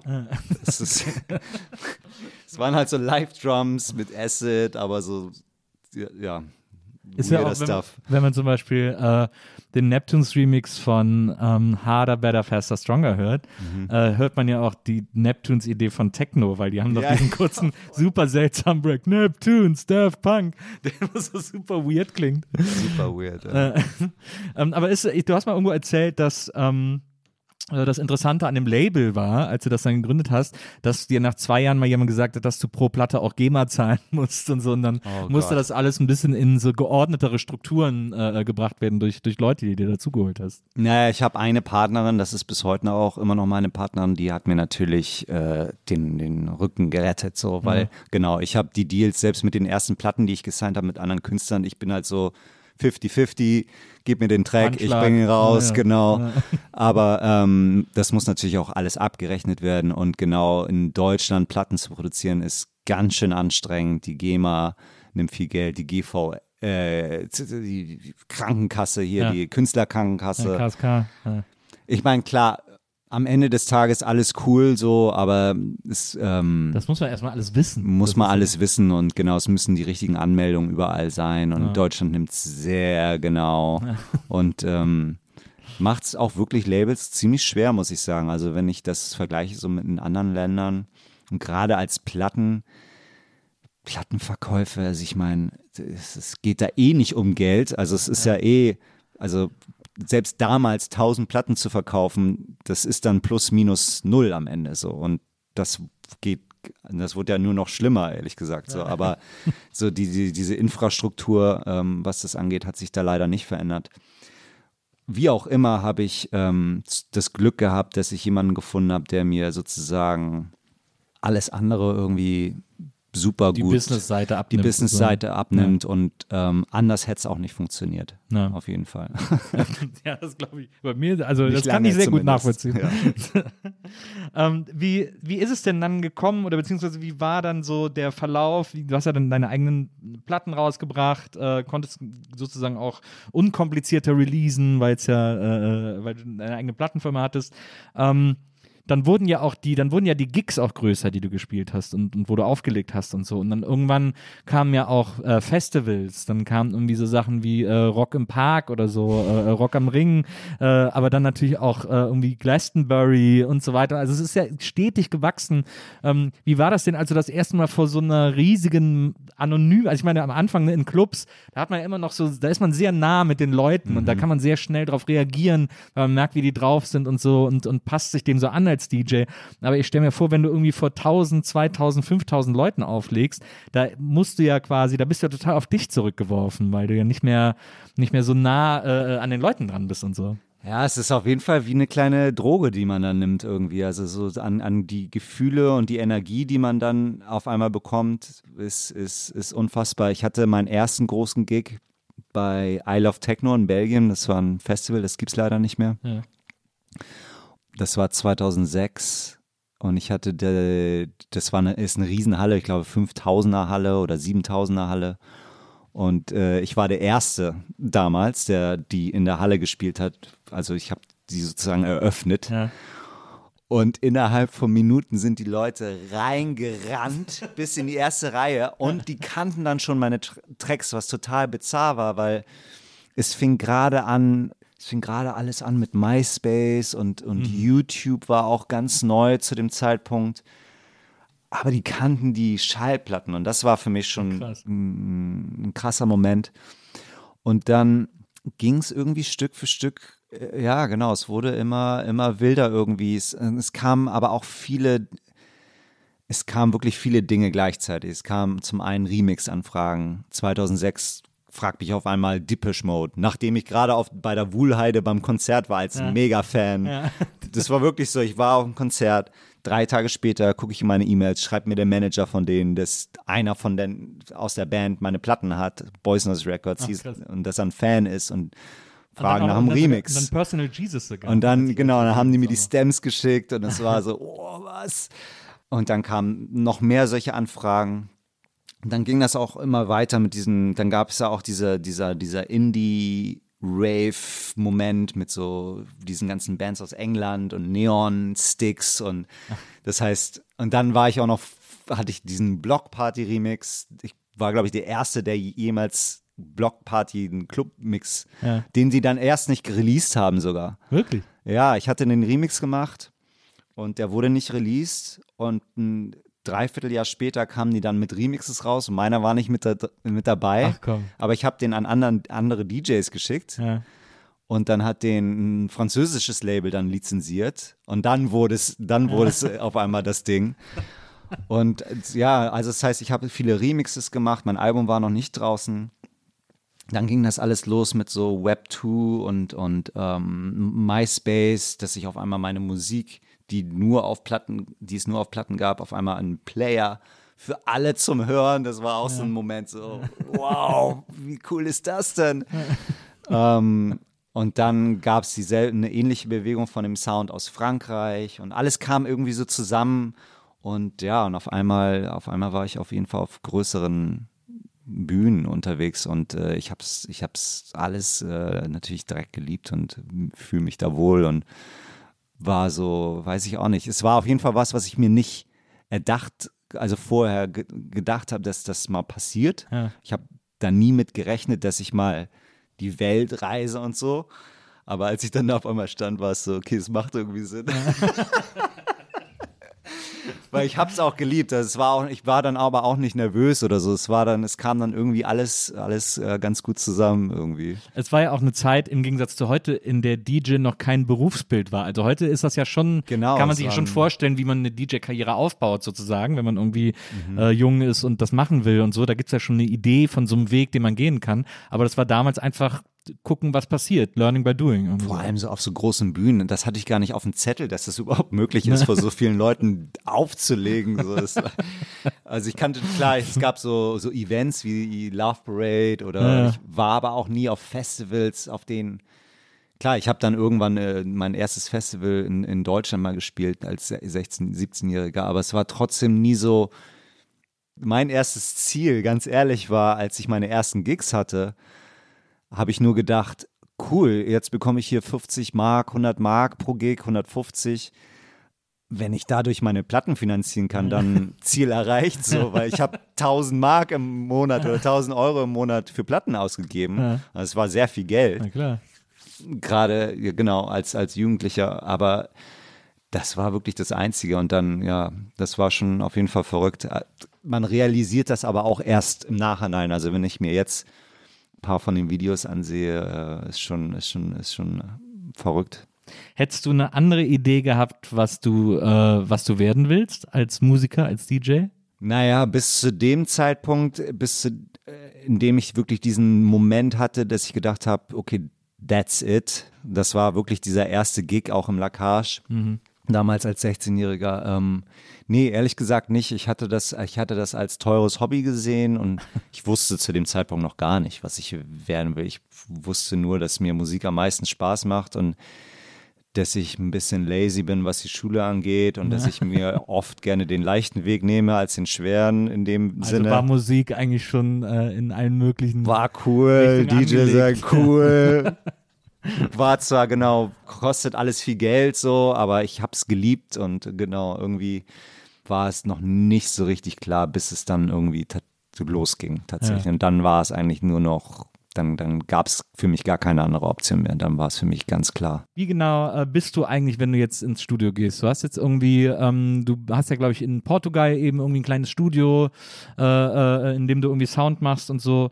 Weil ich glaube, bei so elektronischer Musik hat man ja nicht, dass man irgendwie im Supermarkt steht und denkt, oh, ich habe eine geile Melodie, die muss ich nachher einspielen. Äh, äh, oh, ich muss jetzt unbedingt pfeifen, damit ich sie nicht vergesse oder so, sondern also so wie ich das erlebt habe, aber das ist ja sicherlich äh, bei jedem anders, aber so wie ich das erlebt habe, wenn man so eine Musik macht oder ich das bei Leuten gesehen habe, die so eine Musik machen, ähm, dann ist das ja sehr viel, ähm, äh, ja, man könnte jetzt sagen Gefrickel, aber es ist sehr viel so ein Ausprobieren und Rumprobieren und dann plötzlich an einem Sound hängen bleiben und dann daraus sich was entwickeln lassen. Ist das, ist das, ist das bei dir so? Schreibst du ganz gut, genau. Also ich bin, bin wirklich so, es ist schwer für mich, ein Konzept oder eine Idee, die ich vorher habe, auszuführen. Ich bin, bin wirklich so im Moment im Studio, wenn ich was mache. Und das meistens passiert das, wenn ich an irgendeiner, ja, am Synth sitze oder an einer Drum Machine oder mittlerweile am Modularsystem. Was ganz interessant ist, ist, dass ich oft gelangweilt bin von dem Prozess. Ja. Das heißt, ich, ich muss immer wieder irgendwie was Neues lernen. Wenn ich was, wenn ich was schon, also ich bin super schnell im, alles in Logic zu produzieren und da hab da auch alle meine Samples. Ja. Und So ein Programm, dann kann man das dann so zusammensetzen und so. Genau, ich kann dir da in, in, weiß ich nicht, in kürzester Zeit irgendwas zusammenbauen, aber das, das ist nicht das, was mich triggert, um was zu, zu kreieren. Ich muss mich immer wieder irgendwie in eine Situation bringen, wo ich irgendwas neu lernen muss und das ist ein ganz anderer, eine ganz andere Herangehensweise. Und ähm, es hat mich über die Jahre jetzt auch in, in das Modulare gebracht und bis hin, dass ich mein eigenes Instrument gebaut habe. Aber ich, ich bekomme immer, ich bekomme diese Impulse immer, wenn ich was Neues entdecke. Und ähm, meistens ist es irgendwie, es kann aber auch was, es kann auch ein neues Plugin sein, was ich gekauft habe oder so. Aber es muss immer wieder, ich bin immer interessiert daran, irgendwie neue Technologie, neue Maschine, alte mit was Neuem oder irgendwie so. Aber es ist meistens immer erst der Sound auf jeden Fall. Also zuerst entsteht ein Sound, gar nicht irgendwie, man, gar nicht stilistisch oder so, einfach nur ein interessanter Sound, den ich von den Platten, die ich spiele, nicht kenne. Ganz einfach eigentlich. Eigentlich ist es echt so, was für ein Sound oder, oder andersherum, warum soll ich das machen oder warum soll ich diese Platten, die ich selbst spiele und gut finde, von Produzenten, die ich derbe finde, warum soll ich versuchen, das Nachzumachen. nachzumachen oder nachzubauen. Lass mich doch erstmal einen Sound finden, der irgendwie anders klingt und dann, und dann gehe ich ja von dort aus sozusagen und schaue, okay, wenn es jetzt zum Beispiel ein super harter, disturbing Sound ist, dann ist so mein erster Gedanke, was kann ich machen, damit der funky wird oder aber es ist nicht so, das, das denke ich mir jetzt nicht aus und das Ja, habe ich irgendwo, sondern das sind so, das sind einfach Reaktionen. Okay, ich habe diesen super heftigen, harten Sound, aber jetzt alles nur noch super hart und heftig zu haben, ist Too much. ist Naja. too much. Naja. Man muss dann irgendwie, ähm, dann versuche ich sozusagen das Gegenteilige dann musikalisch wiederum oder was kann ich tun, um das zu brechen und dann entstehen meistens immer ganz witzige Sachen. Deswegen heißt dein aktuelles Album ja auch Polarity, äh, plus minus quasi, weil das ja, äh, weil das, weil sich das irgendwie so auch in deiner, in deiner Musik wiederfindet. Was ich so interessant finde, äh, gerade bei den Texten, Interviews, Artikeln, die ich zum aktuellen Album gefunden habe. Es gab zum Beispiel auch eine super Besprechung in der Zeit, wo so ein, äh, äh, wo ein Kritiker die Platte völlig auseinandergenommen hat, aber so sehr liebevoll und sehr begeistert war davon offensichtlich, aber dann auch immer gesagt hat, dass es manchmal einfach so schranzt, aber dann gibt es eben immer diese besonderen, diese besonderen Momente, die so ein Song dann hat und so. Was ich so interessant finde, ist die Wahrnehmung der meisten Leute, die die Platte gehört haben. Ich habe mir die jetzt auch ein paar Mal angehört. Die Wahrnehmung ist immer, das ist halt eine Techno-Platte. Du hast eine Techno-Platte gemacht und äh, du hast halt diesen sehr speziellen Boys Noise Sound, der eben immer diese Überraschungen hat und so. Aber das ist halt Techno und das ist so eine Art. Äh, also zum Beispiel haben auch viele Leute gesagt, dass du jetzt äh, sehr viel mehr Industrial-Einflüsse äh, ähm, äh, zugelassen hast oder, oder, oder spüren lässt oder so. Und das Lustige war, ich hatte den Eindruck gar nicht, als ich die Platte gehört habe, sondern für mich ist die super homogen. Ich finde, dass die sehr, ähm, ich finde, dass die sehr analog wirkt, äh, lustigerweise, im Gegensatz zu, zu dieser Wahrnehmung als so ein digitales Surrogat oder so. Ich, äh, ich, und ich glaube, das ich habe dann die ganze Zeit überlegt, woran das liegt, warum ich das so empfinde. Und ich glaube, ähm, das liegt unter anderem daran, dass man das Gefühl hat, dass bei den Beats, wenn die so, weiß ich nicht, wenn die gefiltert werden, wenn die irgendwie moduliert werden, wenn die Sounds moduliert werden oder so, man ja immer die Hand hört, die den Regler dreht, so, äh, den Regler dreht, äh, sozusagen. Also das, ich habe auch so Fotos von dem Studio gesehen, ist ja voll mit analogen äh, Synthes und so. Ähm, und ich habe das Gefühl, dass man hört das in der Musik so richtig raus, wie du so, wie du so langsam die Schraube drehst und den, und den Song so ein bisschen verzerrst und verrückter machst oder, oder härter oder weicher oder so.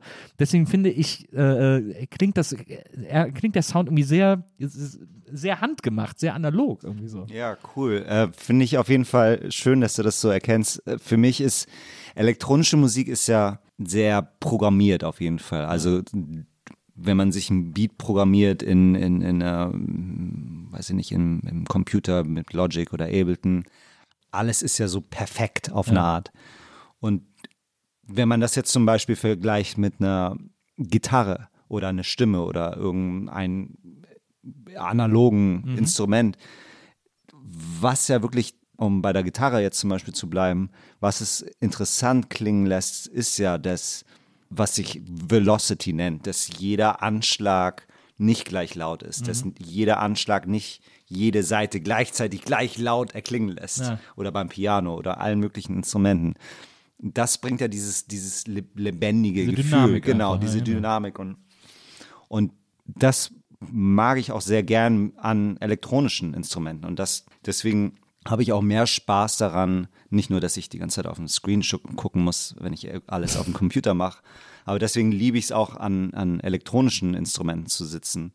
Deswegen liebe ich es auch, ähm, mir meine Instrumente selbst zu bauen mittlerweile, weil man irgendwie, weil ich das Gefühl habe, ich kann da auch ein bisschen Leben in diese, in den eigentlich eher kalten Sound reinbringen, dass da Bewegung ist und ich liebe es auch Platten zu hören, die mich so ein bisschen führen. Nicht nur, nicht nur, nicht nur, dass man jetzt zum Beispiel die, die, die Struktur eines Songs durchbricht, genau, um, beim Song weiß ich schon genau, okay, nach dem Vers kommt der Chorus, dann kommt wieder der Vers, dann kommt ein Bridge und so weiter. Zum Beispiel beim Song wie äh, Ride or Die oder, oder dem Vincent-Song äh, Act 9. Ich liebe es auch so geführt zu werden oder selbst die Stimme.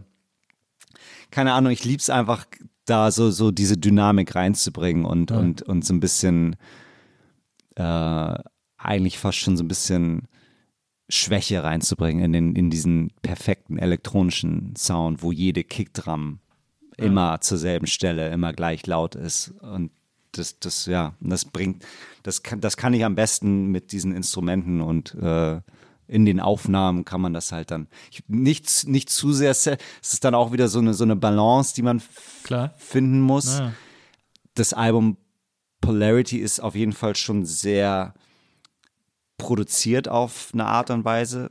Hingegen habe ich ja auch diese, diese Strictly Raw äh, Releases und Alben, die eher offen sind für, für diese Jam-Momente, wo man Ja. noch mehr von dem hören kann, was dann weniger produziert ist auf eine Art. Ähm, aber genau, ähm, generell finde ich es auf jeden Fall interessant, also solche Sounds zu haben, die eben sich ein bisschen bewegen können, die, die in der Dynamik sich verändern oder im, im, Te im Timbre, sozusagen im, ja, wie, wie beschreibt man es? Ja, Timbre, glaube ich, oder? Ja. Dass sich sozusagen der, der, der, der Klang einfach nur leicht morpht, ohne dass sich der Sound an sich irgendwie Verändert. groß, ja, Ja, genau, in sich.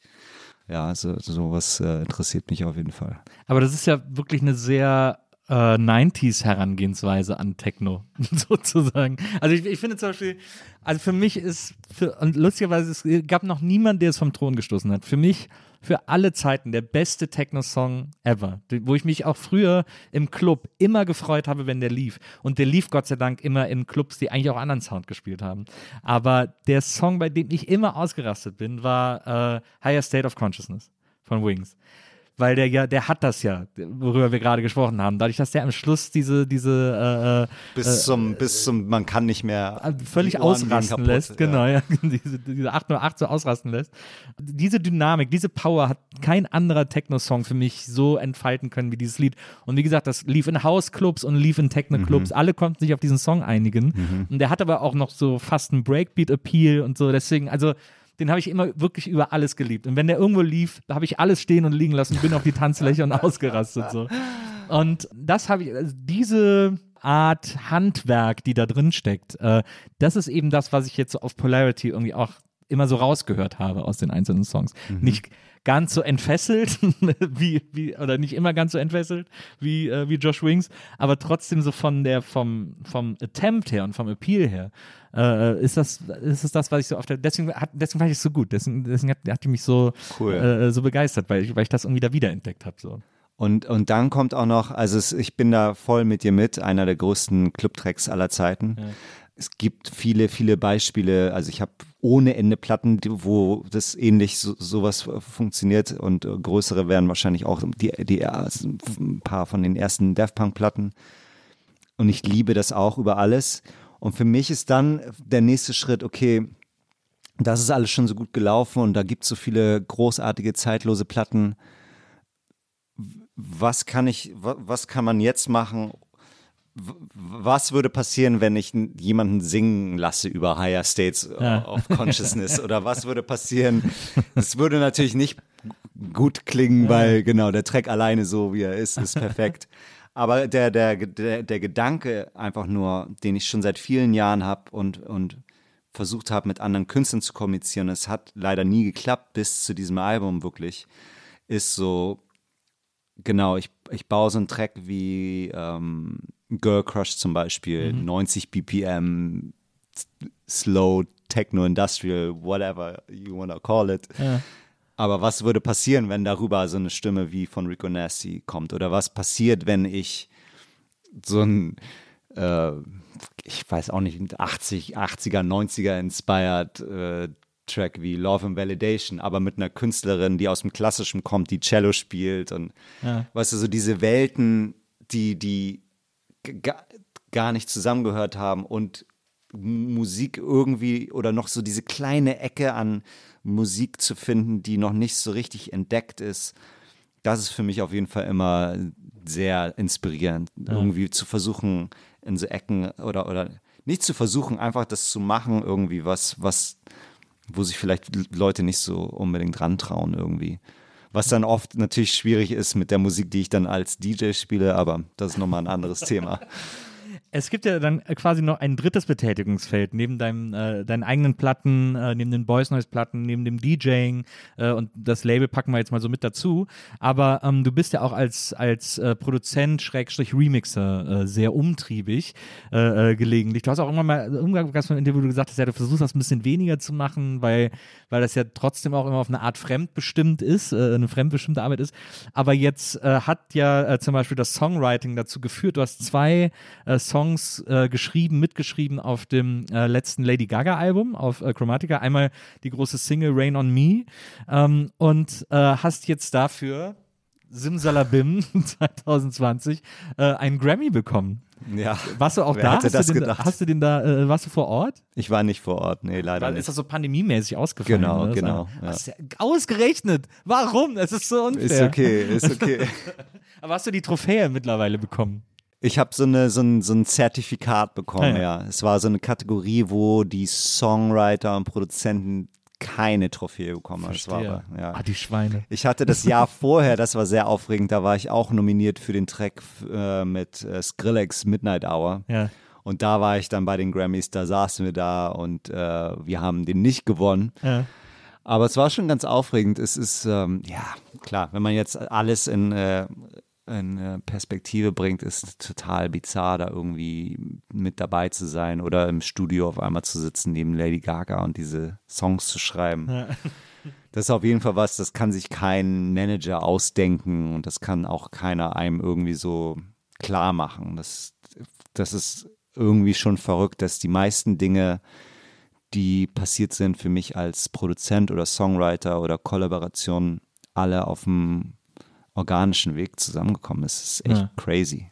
Und ähm, ja, es ist, ja, ich hast- bin da hast- total happy natürlich. Du hast auch erzählt, dass die, du hättest sie dann getroffen irgendwie im Studio und dass die so super zielstrebig und sehr schnell äh, äh, Songwriten würde irgendwie so. Ja, da Wahnsinn. Also ich habe da wirklich gemerkt, es gibt wirklich Leute, ja, um bei ihr zu bleiben, ja, unfassbar gute Künstlerin in allen möglichen Bereichen. Also ich hatte so ein paar Momente mit anderen Künstlern auch und Songschreibern und ähm, man merkt dann schon, ich habe dann schon gemerkt, okay, wow, also die ist wirklich, die hat's, die hat's einfach drauf und die, es ist auch nicht einfach, gerade wenn es um Songwriting geht, die richtigen Worte und ich meine, sie schreibt Songs für die Welt. alle, alle hören ihre Musik.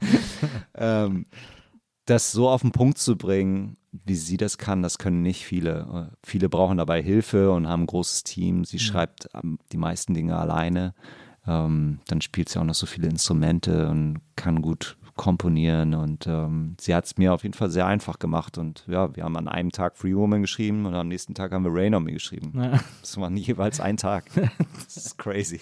Ist auch ein, ich finde, es ist auch ein geiles Album geworden, also Chromatica äh, von Lady Gaga, weil es ist ja so eine, also wenn man es hört, gefühlt so eine Hommage an Dance-Musik, weil so quasi alles, was es jemals in Dance-Musik gab, da so ein bisschen äh, angespielt wird und getriggert wird und so. Das ist ja eigentlich total geil, finde ich. So. Ich habe da außerhalb der, dieser Zeit und dann noch ein bisschen mehr leider wenig machen können. So. Ja. Und der, der Hauptproduzent hat dann auch viele andere Produzenten noch. Zum klar. Beispiel der Free Woman wurde am Ende von Axwell produziert, ein, einer von den Swedish House Mafia Guys. Und äh, das ist dann halt, das ist dann Das halt. ist dann nicht mehr in deiner Hand. Das ist dann nicht in meiner Hand Ah, ja. und äh, da, da sind dann andere Leute für zuständig. Auch einer der Gründe, warum ich auch nicht wirklich viel mache in dem Bereich. Ich liebe es halt mit Künstlern direkt, Mhm. aber es ist halt nochmal ein anderes Ding, die, die so nah der Musikindustrie zu sein und diesen ganzen teilweise auch politischen Naja. Entscheidungen. Naja. Ich weiß nicht, da ist manchmal ein bisschen weirder Stuff mit dabei. Aber es ist auf jeden Fall, ähm, es war eine tolle, tolle Erfahrung, mit ihr zusammen Musik zu machen und sie ist auch echt cool, muss ich sagen.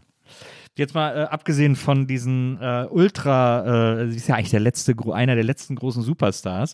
Ähm, aber äh, bei dir warst du, du hast mal in einem Interview erzählt, äh, eines deiner großen Idole, deswegen haben wir es dir auch hier heute hingestellt, damit du es ein bisschen gemütlich hast, wäre Mr. Wiseau. Ähm, wir, haben hier das Maskottchen äh, von ihm hingestellt. Und mit dem hast du ja unter anderem dann auch Musik gemacht. Und du hast dann auch, du hast gerade eben erzählt, erstes Album Daft Punk gekauft, total geil gefunden. Du hast mittlerweile auch Daft Punk Remixe gemacht und kennst die auch alle und so weiter und so fort. Also äh, dieses die Möglichkeit, gerade in einer Musik wie äh, Techno oder wie elektronischer Musik, ähm, wenn man da angefangen hat, in der Zeit, wo du angefangen hast, also Mitte 90er, äh, sagen wir jetzt mal grob, ähm, ist natürlich, das ist natürlich die, äh, die größte Möglichkeit, dieser Sound, diesen Sound zu machen und zu lieben, da dann auch irgendwann auf seine Idole zu stoßen und mit denen arbeiten zu können. Ähm, aber das ist ja quasi, was sich jeder, der irgendwie kreativ arbeitet oder so wünscht, dass er eines Mhm. Tages mal, oft sagt man ja, never meet your idols oder so, aber es ist ja totaler Quatsch, weil es ist ja trotzdem geil, mit, mit so Leuten arbeiten zu können. Das ist doch, das muss doch absolut äh, in den jeweiligen Situationen absolut crazy gewesen sein. Total, ja klar, auf jeden Fall. Alleine, alleine von Euso zu hören, bevor wir zusammengearbeitet haben, dass der meine Platten spielt, war so. What? genau, weil O- O- äh, Mr. Euso auf jeden Fall einer meiner allerliebsten Produzenten aller Zeiten ist. Ja. Ähm, ist, ja, ist, ist total cool. Also, ja, mit Daft Punk war es, war es wahrscheinlich so das, das, das Übertriebenste überhaupt, als mir ähm, Bangalter gesagt hat, dass er von dem Ivory Tower Album mit Gonzales, Ja. dass er das jeden Tag gehört hat, bevor er, bevor die das letzte Album produziert haben, dieses. Random Access. Ja. Und dann, ja, dann hat er mich noch eingeladen in sein Studio. Du hast ja auch eine Platte von ihm Ich signieren dann lassen. voll Fanboy-mäßig eine Roulette-Platte mitgenommen und habe gesagt, du musst sie mir unterschreiben. Hat er dann zum Glück auch gemacht, aber ähm, ja, auf jeden Fall, ähm, ja, total wahnsinnig, total krass. Ja. Bist du schon mal, haben dir schon mal Leute gesagt, äh, wie sehr du ihr Leben verändert hast? Mhm. Ja, das ist auf jeden Fall, das ist auf jeden Fall was, was einen auch, glaube ich, oder mich auf jeden Fall mit am glücklichsten macht, selbst so Fans nach einer Show zu treffen. Es ist halt so bizarr für mich, weil genau, es, es fing alles in dieser Clubmusik, aber es ist halt, das ist auch das Tolle an Musik generell. Ich hätte niemals gedacht, genauso mit dem ersten Album Oi Oi, dass sich das überhaupt jemand zu Hause oder überhaupt, überhaupt, überhaupt anhören kann. Aber genau, das ist halt so, dass das alles so subjektiv ist und dass die Emotion damit verbunden auch aus tausend verschiedenen Ecken kommt und dass das alles anders aufgenommen wird von jedem anders. Und dass man da Leute irgendwie mit beeinflussen kann oder inspiriert, das ist natürlich the best. So, Ja. das ist das Schönste. Es ist, äh, also ich finde das, äh, ich finde diese Karriere, die du, ähm, die du bis jetzt schon äh, hinter dich gebracht hast, wahnsinnig beeindruckend. Ich habe aber so, es ist aber so lustig, weil wenn man sich die so anguckt, habe ich das Gefühl, dass noch wirklich ganz, ganz lange nicht das Ende der Fahnenstange äh, erreicht ist, weil du, weil immer alles bei diese überraschende Haken schlägt und dann plötzlich äh, noch größer wird, noch größer und noch größer wird. Deswegen ähm, bin ich sehr zuversichtlich, was die, äh, was die Zukunft betrifft äh, und glaube, dass wir noch extrem viel von dir hören werden. Ähm, äh, und für heute erstmal vielen, vielen Dank, dass du bei mir gewesen bist. Ähm, ich fand das einen ganz spannenden Einblick. Ähm, ich wünsche dir ganz viel Erfolg. Hoffe, dass wir uns nochmal wiedersehen, äh, wenn, wenn die nächsten drei Alben äh, rauskommen. oder so. mal. Dass wir uns dann nochmal zusammensetzen und viel Erfolg und danke, dass du da gewesen bist. Vielen Dank, danke fürs tolle Gespräch. Ähm, und liebe ZuhörerInnen der NBE, der Produzent im Studio war heute Wenzel, der uns auch kurz versucht hat zu sagen, wer damals äh, im Pudel der DJ war, aber leider hat er den falschen genannt. Das gibt natürlich, muss ich mir sofort aufschreiben, gibt ein bisschen 3000 oder Abzug für irgendwie so. Wenzel. Es sind heute wieder 10% weniger Gehalt, okay. Aber den Rest hat er sehr schön gemacht. Vielen Dank, Wenzel. Und äh, liebe ZuhörerInnen, wir uns nächstes Mal wieder hier bei der Nils Burger gefahren. Bis dahin, macht's gut. Tschüss.